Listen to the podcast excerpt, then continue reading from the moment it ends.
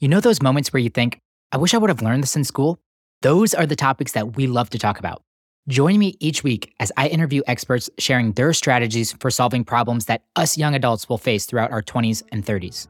So, what are you waiting for? If you want new episodes about adulting advice every Monday, hit that follow button.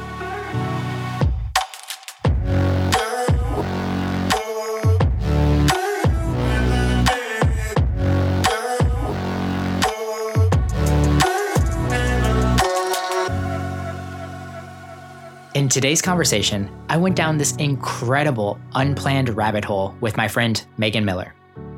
We both have this mutual love for journaling, and I spent the first half of this conversation asking a lot of questions about her specific practice. It really made me realize how much of an impact my simple journaling practice has left on me. I'm hoping this gives you some inspiration on how you could get started journaling and what benefits you can expect by doing so. Aside from being a journaling enthusiast, Megan is a coach centered around helping high achievers detox off the drug of achievement. We discuss the potentially negative impact of relying on a career for validation.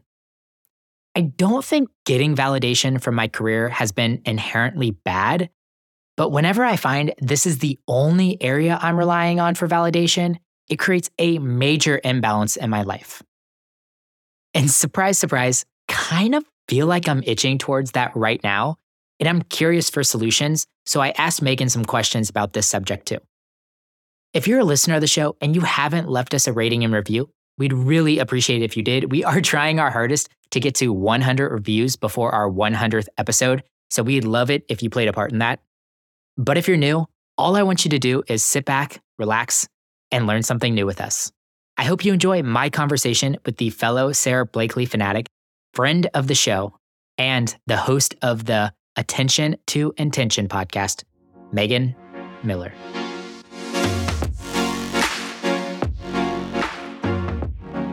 So I found a lot of solace in the fact that you had a speech impediment. I also had a speech impediment and had to go to speech therapy classes in elementary school. And and look at us here now we're both podcasters in front of mics. so the world is is funny in that way. But do you remember a word, phrase, something that you always struggled with? Maybe mom gave you some grief about, or somebody else, or something that you're like, you still shy away from saying time to time, even though you, you can now pronounce it pretty clearly? I love this question. So I have to tell you, I did not 39. And just the other month, it was the first time that I ever really paused to look into the psychology and the mental component around speech impediments. What resonated with me is that some children have this like emotional knee jerk reaction to it coming from some sort of trauma, big or small. And for me, it was the total abandonment with my father and feeling like I was alone. So anyway, that's to, that's going down a deep dark path. But I was like, it's so interesting how you never pause to stop and think about why you do certain things. And look where we are now podcasting, speaking. So there's that. And then to answer your question, Justin, to get off my tangent and answer your question, it's so funny the things you remember. So I remember going into that guidance counselor's office to the speech therapist office as a kid. I had a Lori, Fr- oh my God, what was her name? Frank? Was it Lori Frank? It was like the little folders that you could have, like the, oh my God, they were like this, like the little manila folders. And okay. mine had a, a panda bear on it. And I remember okay. it like it was yesterday. And I could not pronounce fire. I would say fire. what was yours? Do you remember yours? Like, do you remember? Banana was always terrible. Pillow was a terrible word for me as well. Breakfast was probably one that I struggled with the most, even through elementary school and further on. I still have to overemphasize breakfast in order to get that one out. There's plenty of words. And honestly, being from the Midwest, we say some things pretty weird anyway, yeah. but there are many words now that I, I do some traveling that people give me grief for. And some of it is the speech impediment, some of it is just Midwest draw, and that's just how we say things. Do you, did you ever stop, my friend, and think about was your speech impediment emotionally tied to anything? I'm just curious. if you were to back me in a corner and ask me, or if I were to start to unpack that a little bit, my sister did a lot of speaking for me when I was younger. So I was mm. never a really confident speaker in general. She was always the older sister that someone would ask me a question and she would jump in and, and answer said question for me. And I was totally cool with that. I kind of just hid behind older sister and and let her do her thing. So I think that was part of it. There's also probably just some mechanical or physical things. I, I yeah. speak fast and my teeth and all of that. Like it, there yeah. was just a lot of things happening there. So I think it was probably a blend of both. But I don't know. I'm not entirely sure. I haven't really ever thought too hard about it or tried to unpack it that much. It's really interesting. Like I I was just talking to a girlfriend about this the other day and I said, you know, the person that you never really stop to get to know, but is with you your entire journey. The first person that you criticize, the last person that you ever keep your promises to is you. Mm-hmm. And that's the person we're never taught to get to know. It's really interesting podcasting, researching guests, because a lot of times you guys bring up things for me, like the speech impediment. I hadn't given a whole lot of thought to the fact that I did speech therapy for a couple of years and honestly how embarrassing that was. I remember just like hating it because for 30 minutes during class, like I was that one kid that had to walk out and go do something else. And I was yeah. like, what the heck? Like it was the worst. And I remember like pleading with my parents, but like that's deep down somewhere and it didn't really come back up. I probably haven't thought about that for 10 or 15 years until I started researching you. And there are so many other guests, actually, a, a previous guest, you, will come out before he does, but Paul Angone I was doing some research for him and he really ripped the band aid off for me. He is somebody that speaks a lot about 20 somethings and the unique struggles that 20 somethings have. He's written like four or five books, all specifically for 20 somethings. I started researching him and I think I hadn't necessarily started the process of thinking about hitting this milestone in May of turning 30. Like I'm, I'm turning 30 in May. And I don't. I, uh, I say I'm indifferent about it. I've heard lots of amazing things about your 30s. 30s is like 20s with your money. 30s is like you you're more confident, you know yourself. I you know, and then talking to 50, 60, 70 year olds, like it's amazing how confident they are and or they just don't care. So like I'm yeah. really looking forward to that. But change is hard regardless. And the fact that the two's got to drop and the three's got to come to the top of my age now too probably made me resist thinking a lot about turning 30 therefore i hadn't really given a whole lot of thought to the learning lessons and like mm. what it's mm. going to what the last decade has really given me as well and then i started researching him and he just opened it all up for me and and for like a whole week so many things were coming back and coming back and so it's really cathartic to get back to your initial question, too. It's really cathartic being a podcaster and getting to bring some self awareness and self reflection into my own life through the research of my guest. But yeah, it is kind of crazy the fact that we have spent 24 hours, seven days a week, 365 days a year, 29 years and a little bit more currently right now, knowing all of these things about myself, but not necessarily knowing all of these things about myself. Yes. And Justin, as you're talking, it just made me flash to, too, how we are not aware on the content that we consume. You can so easily just fly in autopilot. I love to say at some point in your journey, circumstance takes the wheel, you're buckled up in the passenger seat and you're just taking it as it comes. And I had read this study that three minutes in the morning, three minutes of rolling over and grabbing the phone to check the emails, to do the social feeds, to whatever, watch the news, whatever your routine is. If you do that for three minutes, you will have a 70% higher chance of having a bad day. So when I heard that, I thought, shit, I got to get my shit together because I am one of those people that I even slept with the phone underneath my pillow. And I would always feel like shit because I was either sending the email, I was scrolling social, feeling like shit about what I didn't have or I was buying stuff I didn't need, right? And and I never slept good and then I would get up and I would look at the phone. So I say all that to say is you're just talking about the power of getting to know these guests and having these conversations, it just makes me think about the power of the community that you're building, which I love so much. I love you to pieces and we were just talking about how we came into each other's life so beautifully and serendipitously. And I think to, to piggyback off that, when you become aware of the content that you listen to, it's amazing what you find. So, for instance, in the morning now, I, I do not put the news on. I will listen to a podcast as I am in the shower getting ready that elevates me, that feeds my soul. And it is amazing how I show up differently in my days because what you look for, you find. Mm-hmm. Can you walk me through your morning routine and as much detail as you can? Oh, I would I would love to. Let's do it. So, there was a time in my life when I would hit the snooze button 10 times. I was always running late. I never liked to talk, Justin, about feelings, emotions, anything. So, I always kept things on surface level. And I would say I was Megan Miller, the tornado, because that's really was my life. I would always get late. I would I was always late kind of reminded myself of now I could look back and laugh on it. It wasn't funny at the time, but Back to the Future, the doc, how he's like always like he looks like all hazard hip hat. That was me. I was always running late to everything.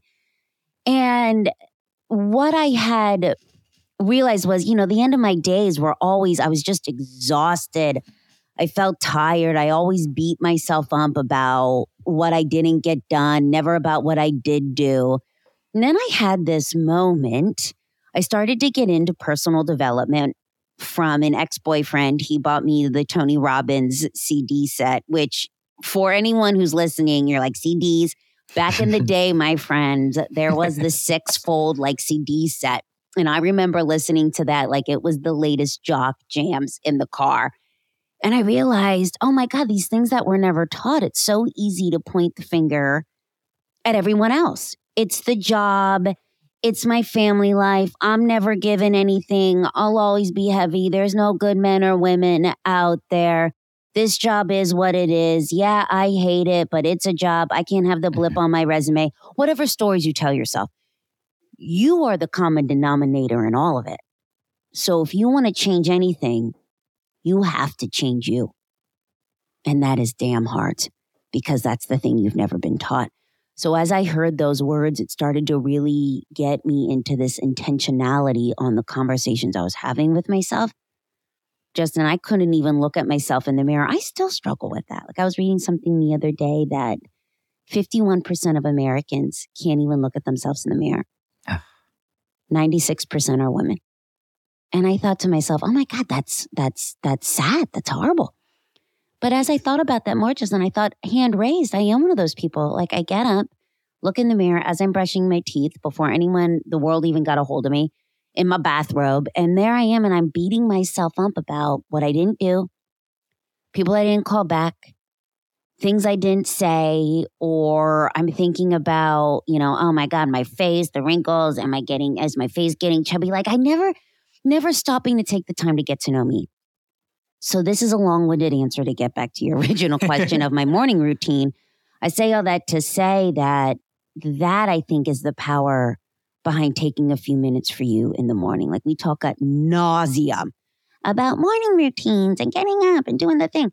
But the whole reason behind it is when you take a few minutes to get to know you before you let the rest of the world in, it is amazing how you show up and read the emails and show up in your day and what comes. So for me, what that looks like is this I don't get up at the same time every day. It depends on when I go to bed. I am though stringent on giving myself seven to eight hours sleep. That's a non negotiable for me. Do you set an alarm or just allow yourself to wake up? Oh God, I gotta set an alarm. okay, okay. oh God. I love my sleep. I started sleeping with eye pillows. Justin, I don't care how jacked up I look. It I sleep so good. I tell my husband all the time, I'm like, it's lights out. And I put my little eye pillows on. I have the best sleep. Wait, eye pillows? That's just like a, a eye mask. Like an eye, yeah, eye yeah, yeah, okay. I love oh eye pillows. my God. That's cute. It's the best. So I get I get up, I feed our, our animals. I like to call them our fur kids. I feed the kids. I take my vitamins in the morning. I've been really into like mind body connection and doing these things to give me energy and Mhm. all of these things. So I, I take some vitamins in the morning and then I go and I light a candle and I put a few minutes pen to paper clearing the thoughts in my head. It doesn't even need to make sense. I don't even reread it. I just clear the thoughts and then I do two things. Well, actually, I do three things. Then I write down what is one small act of service I can do for someone. And Justin, it can be something as simple as writing my husband a little love note by the coffee. It can be something as simple as texting a friend. You know, I did that this morning, just sent a, a friend some messages of people that I was thinking of. And I will tell you, each message I got back was, You have no idea how bad I needed that. Hmm. And then I do one small thing that will make me happy. One small thing for me. So, what does that mean? Like today, I was starting to feel really burnt out. I still struggle with this. And I'm yeah. talking about this and I still struggle with this. So here's what that looked like for me. I've had a, a lot of things that I feel like I've had to, to get done. I've been sitting in front of the screen late. I haven't had my decompression time. So this morning I start yelling at the dog, yelling slash crying. and oh, you ever do that where you're like laughing, crying, and then you're like, I must look like a freaking buffoon right now. so I take a few moments and I just go to my pen and paper. It has been like therapy to me. And Justin, here's what I want to say about that. So many people think, well, I can't journal. I'm not a writer. It's not about being a writer or not a writer. It's about the person you get to know, which is you. And that's what it's been like for me. So I go to pen to paper. I just, I start to free out all these ideas in my head by asking myself, how am I feeling today and why? And within five minutes, Justin, I start laughing to myself, thinking, oh my God, that was ridiculous that I'm screaming at the dog five minutes ago, all hyped up, yet crying. So that's the power of, of pen to paper. And then when I'm there this morning and I ask myself, like, what do I need today? I thought, you know what I'm going to do? Today, I am taking 20 minutes and I am going outside, just outside to get away from the screen, to feel the sun, to hear the birds. I'm giving myself 20 minutes at lunch. I blocked it in my calendar. I'm keeping the commitment to myself and I'm doing it. Mm. So that those are the sort of examples. Mm. Okay, lots of things have come up and I want to double click. Let's start with journaling. When you say pen to paper, so you truly have a pen and a paper? Or do you believe in kind of analog or can people digitally keep a journal? For me, it's pen to paper. Mm-hmm. I have found so much therapy when I release the words from my head, anything I'm thinking, into pen, into paper.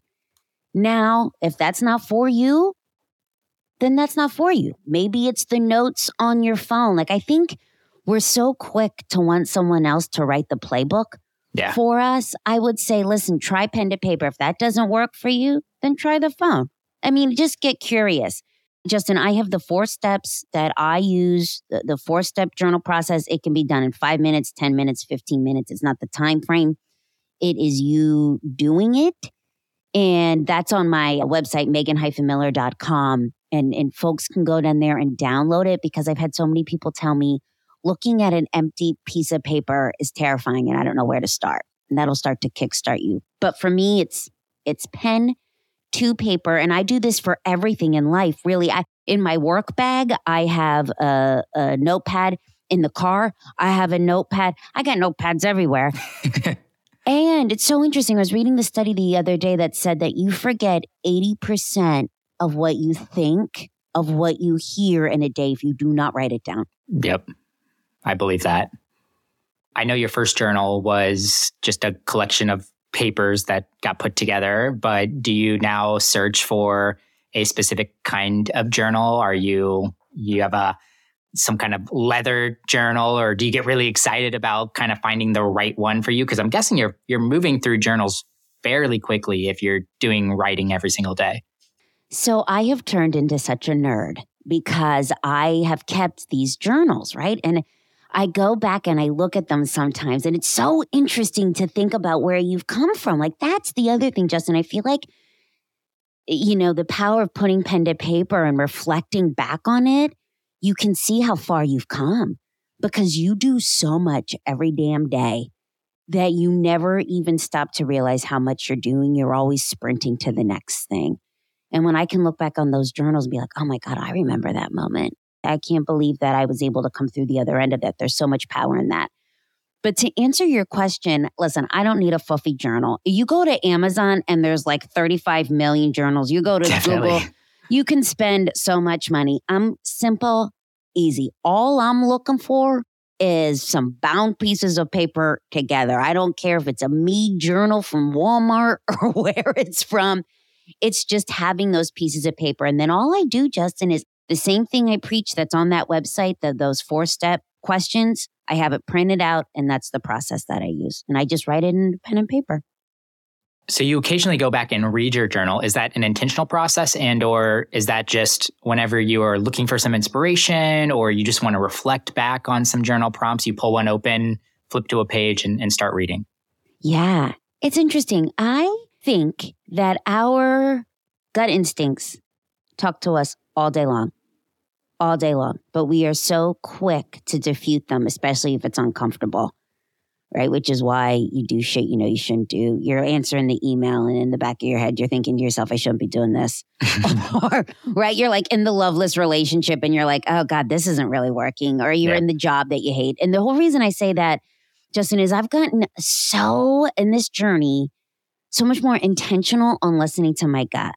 So, for instance, when I might think to myself, oh, I wonder what what were you doing like same time last year? then I'll think to myself, oh, maybe I'll go look at a journal. And it can only be like a minute and I look at a few pages. But I have gotten so much more intentional on listening to that gut whisper, on the curiosity that I have, and just leaning into it. Oh, and here's the other thing I want to tell you, Justin. It just came to me. This was so powerful.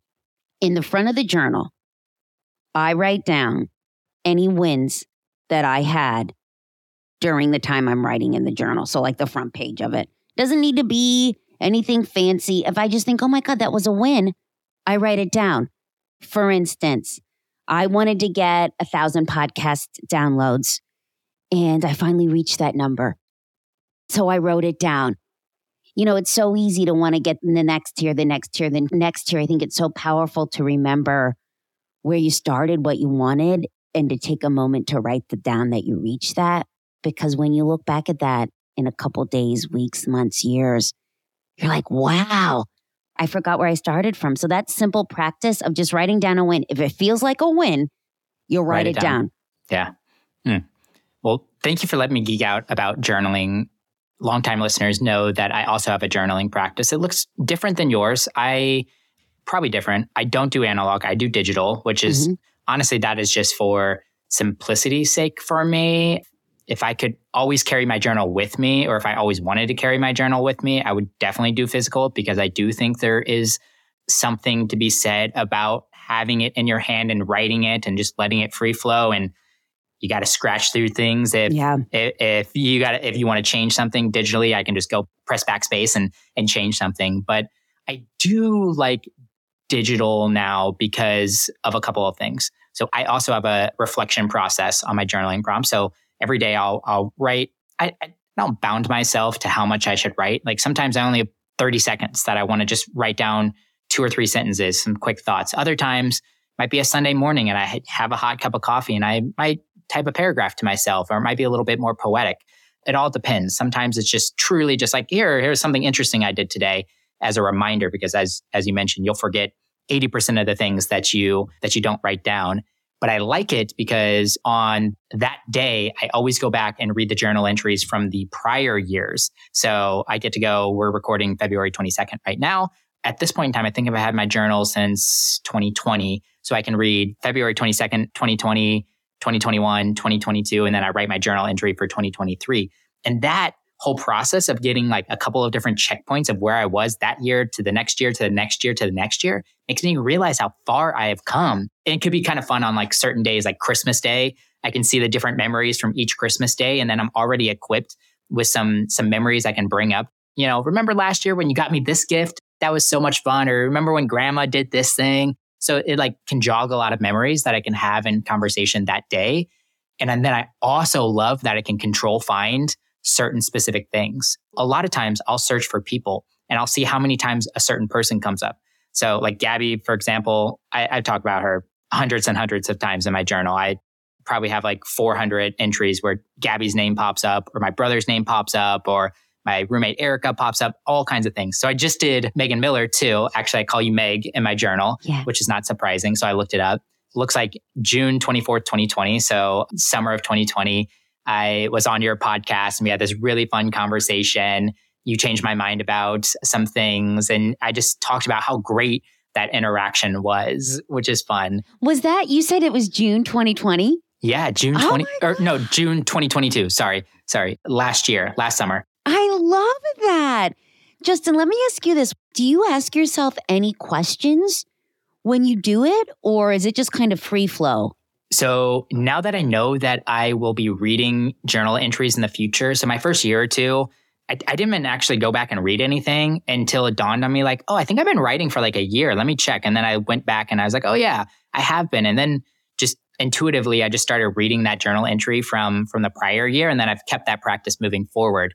But now knowing that I'm writing to my future self, I will prompt my myself and or give myself reminders or pieces of encouragement. So I might be, hey, Justin, remember when you did this really cool thing? Like, I'm so proud of you that you took that leap of faith. Or it could be something like, hey, today we had this argument with Gabby.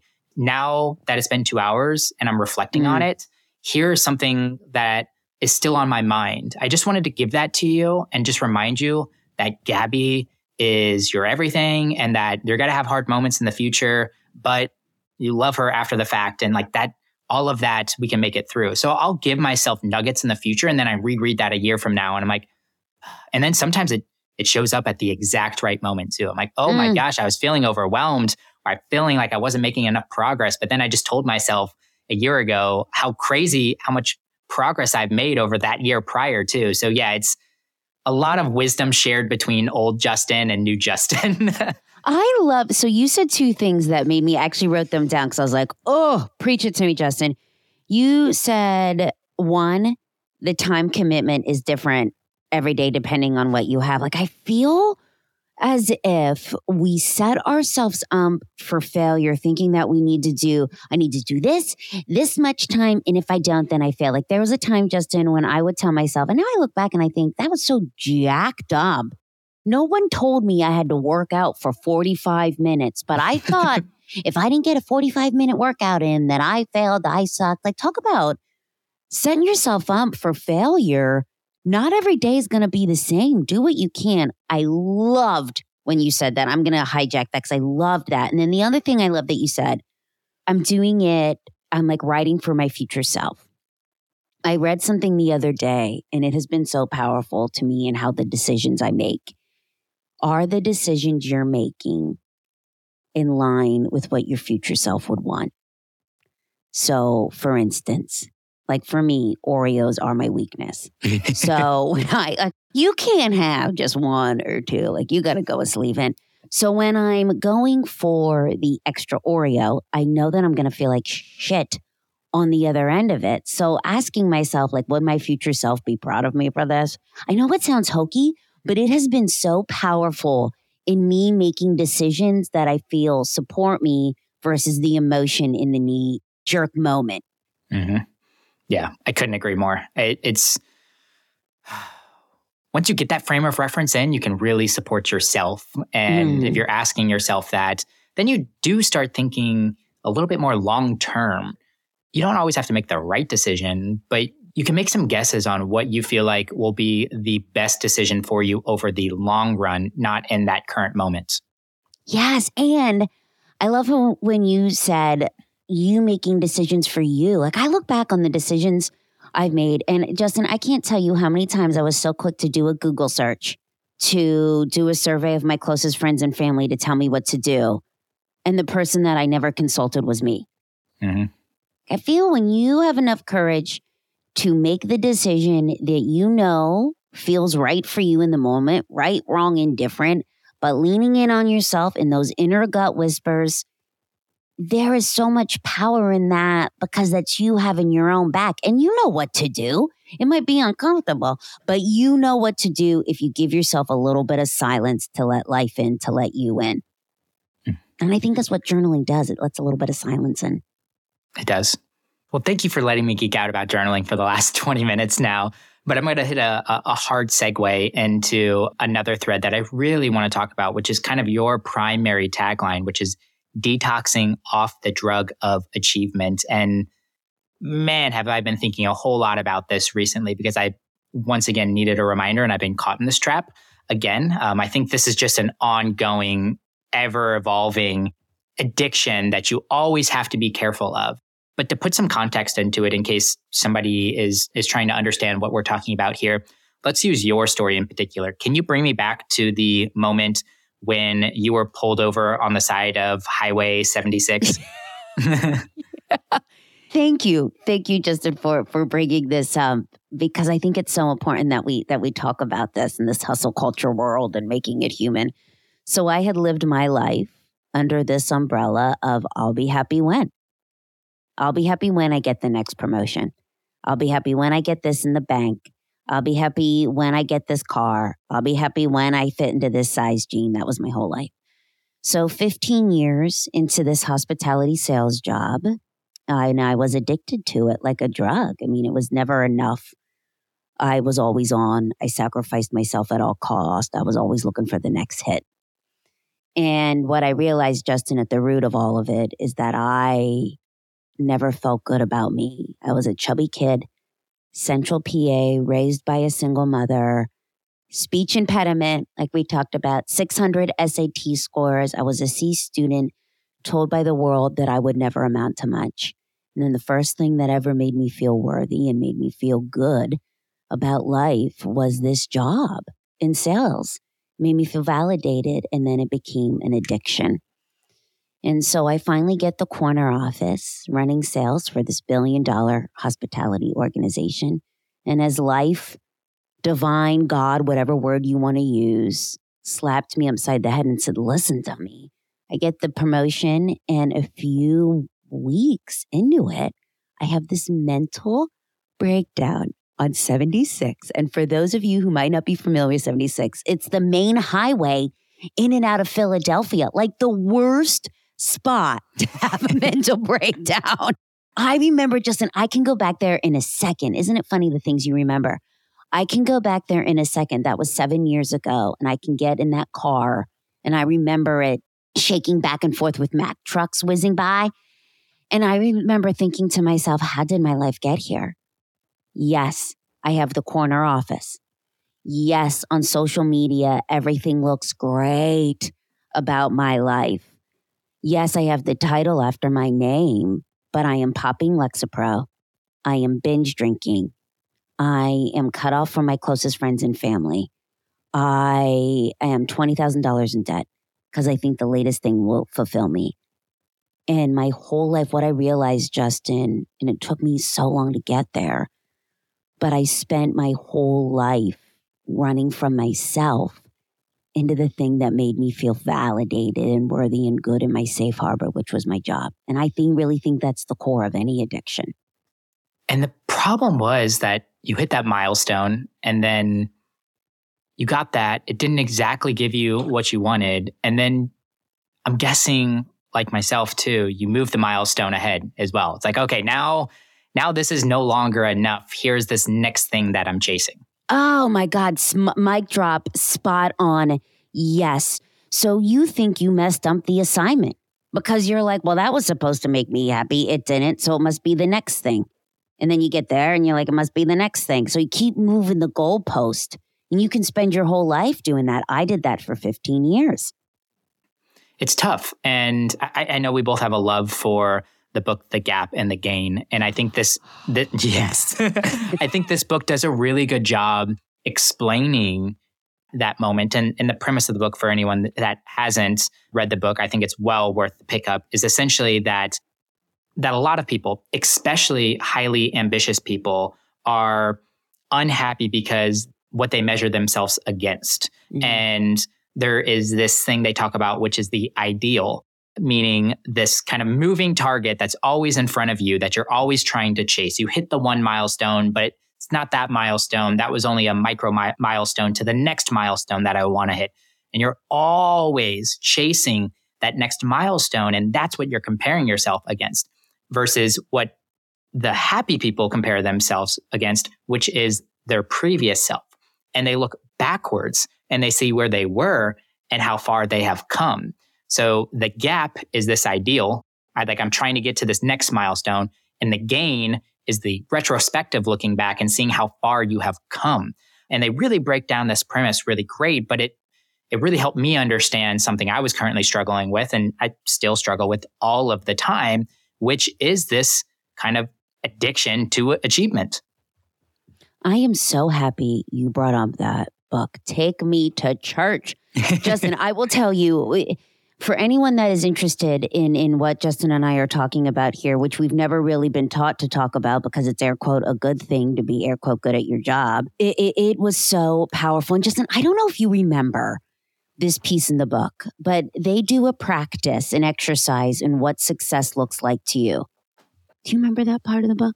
it's been so long since I've read the book, and, by so long, probably like two years, but enough where I'm like, okay, help me out. this was really powerful to me. Uh, so I finally ended up starting this movement, right? And coming out into the world with it. This addiction, like you're still bringing you. So I, I did not realize that my whole life was spent air quote measuring my success around the outside world, I never even asked myself what success meant to me. So, what did that look like?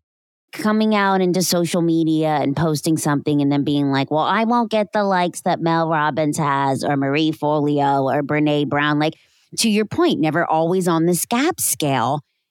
And really, when I took the time to ask myself these questions on what success looks like for me, did I realize that I was so much more successful than I ever gave myself credit for in, in what I wanted. So, what did that look like? Time with my husband during the weeknight to sit and have a meal with him, with the person that I love. Being able to work from anywhere and doing so with energy and passion hearing, getting messages from people that my story resonated and that they needed to hear it. All of these things I was doing, but I was not giving myself credit for because it wasn't to the standards of what I thought the outside world looked like. So I wasn't, I wasn't coming in with the Mel Robbins or the Brene Brown. And I think we all discredit ourselves so quickly thinking that won't happen for me. I can't do that. Where you're never even taking your own barometer of what success looks like for you. Yeah, I, 100% agree with that. And there is a healthy balance between that for sure. Like you can have role models, you can have idols, you can have something that you would love to have one day, or you just think that you would love to have said thing or specific aspects of it. But I also have to catch myself in some of those moments as well and realize there's probably more facets to that person or to that achievement that maybe I don't want to have. Like I've seen some very successful podcast. Even one of my favorites is like Jordan Harbinger, and the show is is, is so big. He's got like seven figure downloads on on his episodes. But what we didn't see is not this two year runway for him to get there, but ah. like this like 15 year runway of this other show that he had and all of the radio experience that he's had, all of that. And when you put that into perspective and so many of these other people like Mel Robbins and Brene Brown, et cetera, too, and you look at their life and everything that's built up to it as well, like it's been quite the journey there. Even someone like, I know you have a, a, a love for Sara Blakely uh. as well. Like her journey and where she came from, you know, first female self-made billionaire out there but mm. she had a whole lot of shit that she had to get through and a whole lot of push to get to where she was and maybe that is what you want maybe that's not what you want you i think you just got to be careful and you have to continue to identify those things throughout your entire journey mm. I love that you brought him, Sara Blakely. She says this. I, I love this. So talking about how we talk ourselves out of things, right? Well, they have this, uh, I'll never have this. So she tells the story, and it, it resonated with me so much. How she will go out, and for anyone who might not be familiar with Sara Blakely, she was God's gift to women. She created this hosiery that actually was comfortable and made you look good in things, not having your fat rolls come out of different areas of your body. Not the most attractive feeling. And so she created this whole new hosiery line that did not exist before she had enough courage to put it out there. And she failed the LSATs twice. Mm-hmm. She came out with $5,000 to her name. So she wasn't a trust fund baby. And she had enough courage to take action on it. And she says how she goes out and tells her story to other women and men. And she gets feedback all the time from women that says, I was doing that with my hosiery before you created it. But here's the thing Sara Blakely had enough courage to take action. And that's the thing. You have these, we all do have these amazing, brilliant ideas but before they even form on our lips, we discredit them. And it's all about taking these small little steps, this action. You know, it took Sara Blakely.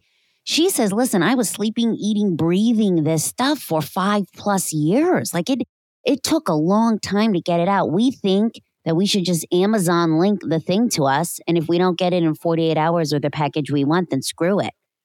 That, that's why I'm so passionate about these micro steps. It's these small little things that you can do every day when you lean into them. It's amazing what spurs what comes into place and you are keeping and making the promises to yourself which also then quiets the asshole in your brain that tells you that you can't do the thing and you suck and you fail and don't do it.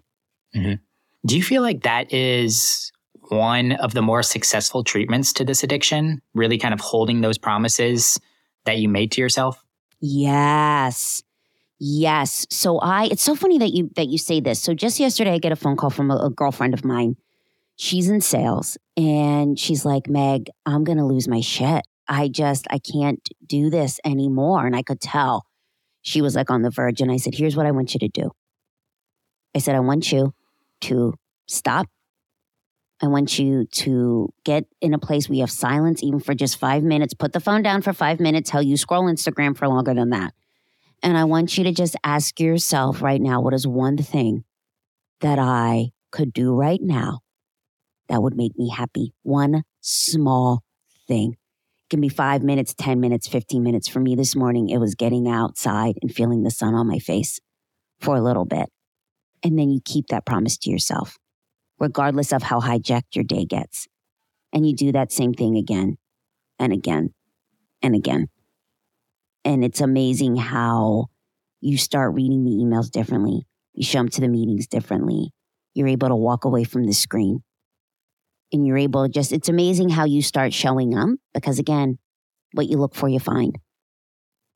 Yeah. And I think the other issue with the addition, addiction as well is this reliance and validation from one particular area. So it's it's really easy for me to see it in the context of my career, and mm. I've always I, it's easy to tell where it came from too. Like my dad's always stressed having a job and being a productive member of society, and money has always been something that was a barometer for success. So it's it's very easy for me to see the path of why I became somewhat addicted to my career.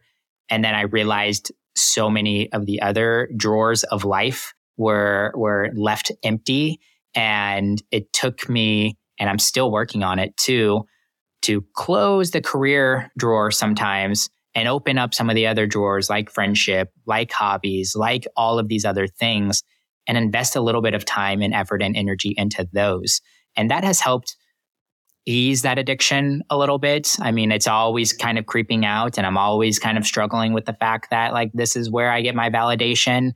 But I have found it helpful to find a little balance between all of these things right now. You are in my mind today so much, my friend. I love how you talked about the drawers of life. So I did this exercise oh my God, years ago. And I thought to myself, why the hell did no one ever teach me this? So it's it's five in the morning. I have my candle lit. I'm in my robe, and I start thinking about these drawers of life. So so to your point, you have your health, if you think of your life like a six dresser drawer, you have your health, you have your finances, spirituality, your relationship, your career, right? Fun, what's that? Your happiness, your self worth, all those, all those things. And as I started to do a gauge of how full I was, like a gas gauge in each of those drawers, I thought to myself, well, no wonder I am always on edge. No wonder I feel like I can't ever relax or enjoy myself. No wonder I'm addicted to the screen because that's the only drawer that's full. Everything else had dust bunnies in it. Everything else. Everything. I'm like, oh my God, no wonder. And it's so overwhelming, you don't know where to start. So, to the person listening that is like, oh my God, I, I, I feel everything you're saying, but I don't know where to start. I think a great first place back to where we began is to begin with the journaling, begin with a moment of you before you let the rest of the, of the world in. Find prompts that work for you. You can use Justin's technique or my technique with the four questions, or how you can even Google it. That you can find anything you want, but it's amazing what comes to you. And then you slowly begin to realize what drawers of your life are missing and you intentionally begin to do these small little micro steps to fill them. So it might be scheduling time with your friends and actually making it happen versus saying, I'm too busy, I can't go, I'm tired. Right? It could be putting down this to me was was a was a game changer. I was I didn't realize how much I was going to booze to stress relief and then I would feel like shit and then I would eat like shit. It was a whole big cycle. So maybe you want to get healthier. So instead of for Taco Tuesday having three margaritas, maybe you tell yourself you'll have one, right? Like when you start to set those sorts of intentions, it's amazing how you start showing up. Mm-hmm. So you mentioned you're on the highway and 20K in debt, binge yeah. drinking, loveless marriage, disconnected from your tribe, your, your relationships, all of that. Which of those do you feel like was the hardest to recorrect? I don't know if I love that verb, but I think you understand probably what oh, I'm asking, yeah. right? Okay. Finances. Really? Yeah. That surprises me. You seem like someone that just get the shit together and then that got corrected. Isn't it so funny? My life in sales was about spreadsheets and numbers, but I couldn't do it for myself. I think for me, it seems so daunting. Like I, I didn't even want to open the bills because I knew that I was overspending. I didn't know where to start. And I also too, just and this was this was interesting. I was one of those people that was an emotional buyer. So if things got uncomfortable, if I felt uncomfortable, I went to just buy a new piece of clothing because I thought that it would make me feel good. So I kind of felt like, if I mm, talk about identity, like if I didn't have the fun, cool, sexy clothes, then who was I? So that that was really terrifying. I I didn't know where to begin with that. Hmm. But I think it all felt fucking terrifying. If I can go back, man, it all. Oh, whew, I'll tell you what. Sometimes I I cannot believe how far that I have come. And I say that to say, my friend, the listener right now, that is terrified, is feeling like they're just existing, here's what I want to tell you that life that, that you think is so far fetched and the dreams that you have that you only let come to you in the quiet whispers of your mind when you're alone, you can have that. And you know who's going to get you there? You. And that's empowering as well. The fact that you only need you that you you don't have to rely on any external factors in this. You can truly rely on yourself like you've relied on yourself this entire time. Yes. And isn't it interesting? That's the first person who we discredit. We never keep on the calendar. Like I Justin, I would I would something as simple as going to the DMV to get my license renewed I'd cancel that because 99% of the time somebody needed something from me and I thought it was the only thing I could control. Hmm. And it's so interesting. I found when I made these small promises to myself, nothing big or sexy, but hell, keeping the doctor's appointment. You know, how many of us are late on our annual doctor appointments because we're like, I'm too busy? keeping your doctor's appointments or even keeping the one small commitment to yourself. Maybe that's going to dinner with your brother at 5:30 but you got a shit ton of other stuff going on. Keeping that promise to yourself that you made and doing it it's amazing how it quiets the asshole in your mind. It's and it's so interesting. There's science behind it. It's called the habit loop. You can look it up but it begins to change the narrative you have with yourself and if you want to start to change how you show up in life you gotta change the conversations you have with yourself. Couldn't agree more. Megan, this has been a really fun conversation. We've had plenty of conversations prior to this off mic, and I know we're going to have a ton of conversations in the future as well. I love you so much.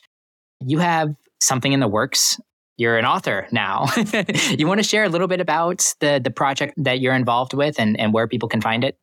I love you too. You make me so happy. It is amazing how, and I got it, and I'll get to the project, but it's amazing how when you rise up off the screen and lean in to just these beautiful little serendipitous moments that we all have, it's amazing what people show up in your life. Like, I truly believe when someone says, I have to introduce you to someone, there's something kismet about that, and you got to lean into it. So, my friends, when someone says to you next time, I got to introduce you to someone, lean into it. That's how Justin and I met. And it has been a beautiful friendship. I Agreed. love you and thank you for having me. So, the book, yeah, I keep. so, I have co authored a book with 44 other women called Voices of the 21st Century Women Who Transform the World. And it is all of these people's stories, their struggles, what they learned through their, their journey, how life had to bring them to their knees and what was on the other end. And what I love so much about it, Justin, is I, I think actually I actually got this from Yellowstone. John Dutton gave me this nugget. we go through these struggles in life. Life has to bring us to our knees. And then when we have enough courage to share it, it helps someone else know that they're not doing it alone. Mm. And that book is available on the website, megan-miller.com. And you will get, if you if you buy it from the website, I will send you a nice little autographed copy, my friend. And I would love I, I hope that these words speak to you and help you know that you're not alone in the journey because that that just when I first started this movement, that was one of the my, my main things is I had spent my whole life hiding behind a mask living in my own little cocoon, fighting these battles I thought I had to fight alone and never vocalizing them or sharing them with anyone else. And life can feel like such a lonely, dark world when you do that. But you have a tribe of people that want to support you and care about you and can help you do it. You don't have to do it alone. And that is really what I wanted to build. So I invite you all to come along with me. Let's link arms, baby, because you're not doing it alone. So once again, that is megan-miller.com. Megan and Miller, all spelled, I guess the normal ways, but we can spell it out. M-E-G-A-N dash M-I-L-L-E-R. Also, always in the show notes if you're looking for an easy click. Meg, my final question for you. If you had the opportunity to teach a 16 week class to a group of graduating college seniors on a topic that isn't normally covered in the classroom, what would you teach and how would you teach it? Oh, I'd probably be fired in a hot minute because I am I'm not very PC. but I would say, I love this question. I would teach them how to get to know themselves, how to lean into those gut whispers. Everything we teach, at least looking back on my own journey, is what the rest of the world wants you to do, be, you want, to achieve. And we never teach you how to learn to ask yourself those questions. And what a monumental and significant class in a period of life where I felt like the only thing I was being taught was the things that society wanted me to become, to do, to move forward with. I never, never once turned around and reflected on like, who am I? What do I want to be? what does this period of life look like for me if I were to make all the decisions? Yes. Yes. I know for me, when I look back on my college career, whoo, I was so quick to run to the booze, run to the booze. I was the life of the party. I was the funny girl. That was my title and identity.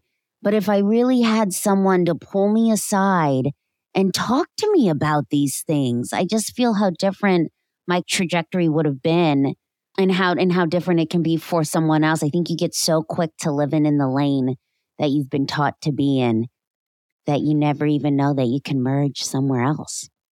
Definitely. Folks, Megan Miller, Megan, such a pleasure. This is a fun conversation for me. I could be here with you all day. you are my human. Everyone follow Justin. Everyone connect with Justin. Subscribe to the podcast. I just, the struggle is real and I love this community you're building. And I am so happy to know you, to love you, to support you, and to be friends with you. You're an amazing human doing amazing things. Hmm. Love you. Love you.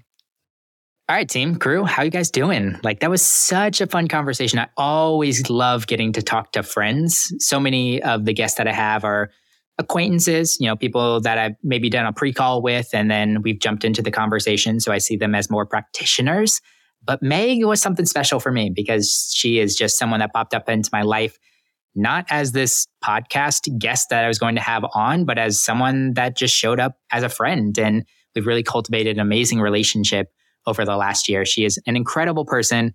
I highly encourage you to go check the book out. Once again, you can find that at megan miller.com and or just open up the show notes and, and click on the link there. Spring is approaching, so hopefully the weather is warming up. Austin has been beautiful here, and uh, I'm looking forward to seeing you guys on the next one. Thanks for listening to the episode. As always, I appreciate your kind words.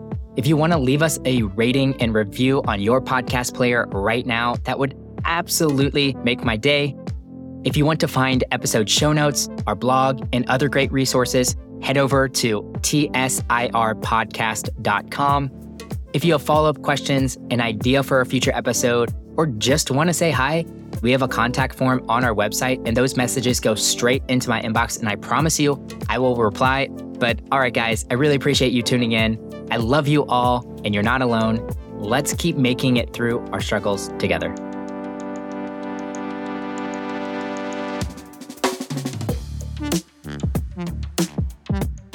Mm-hmm.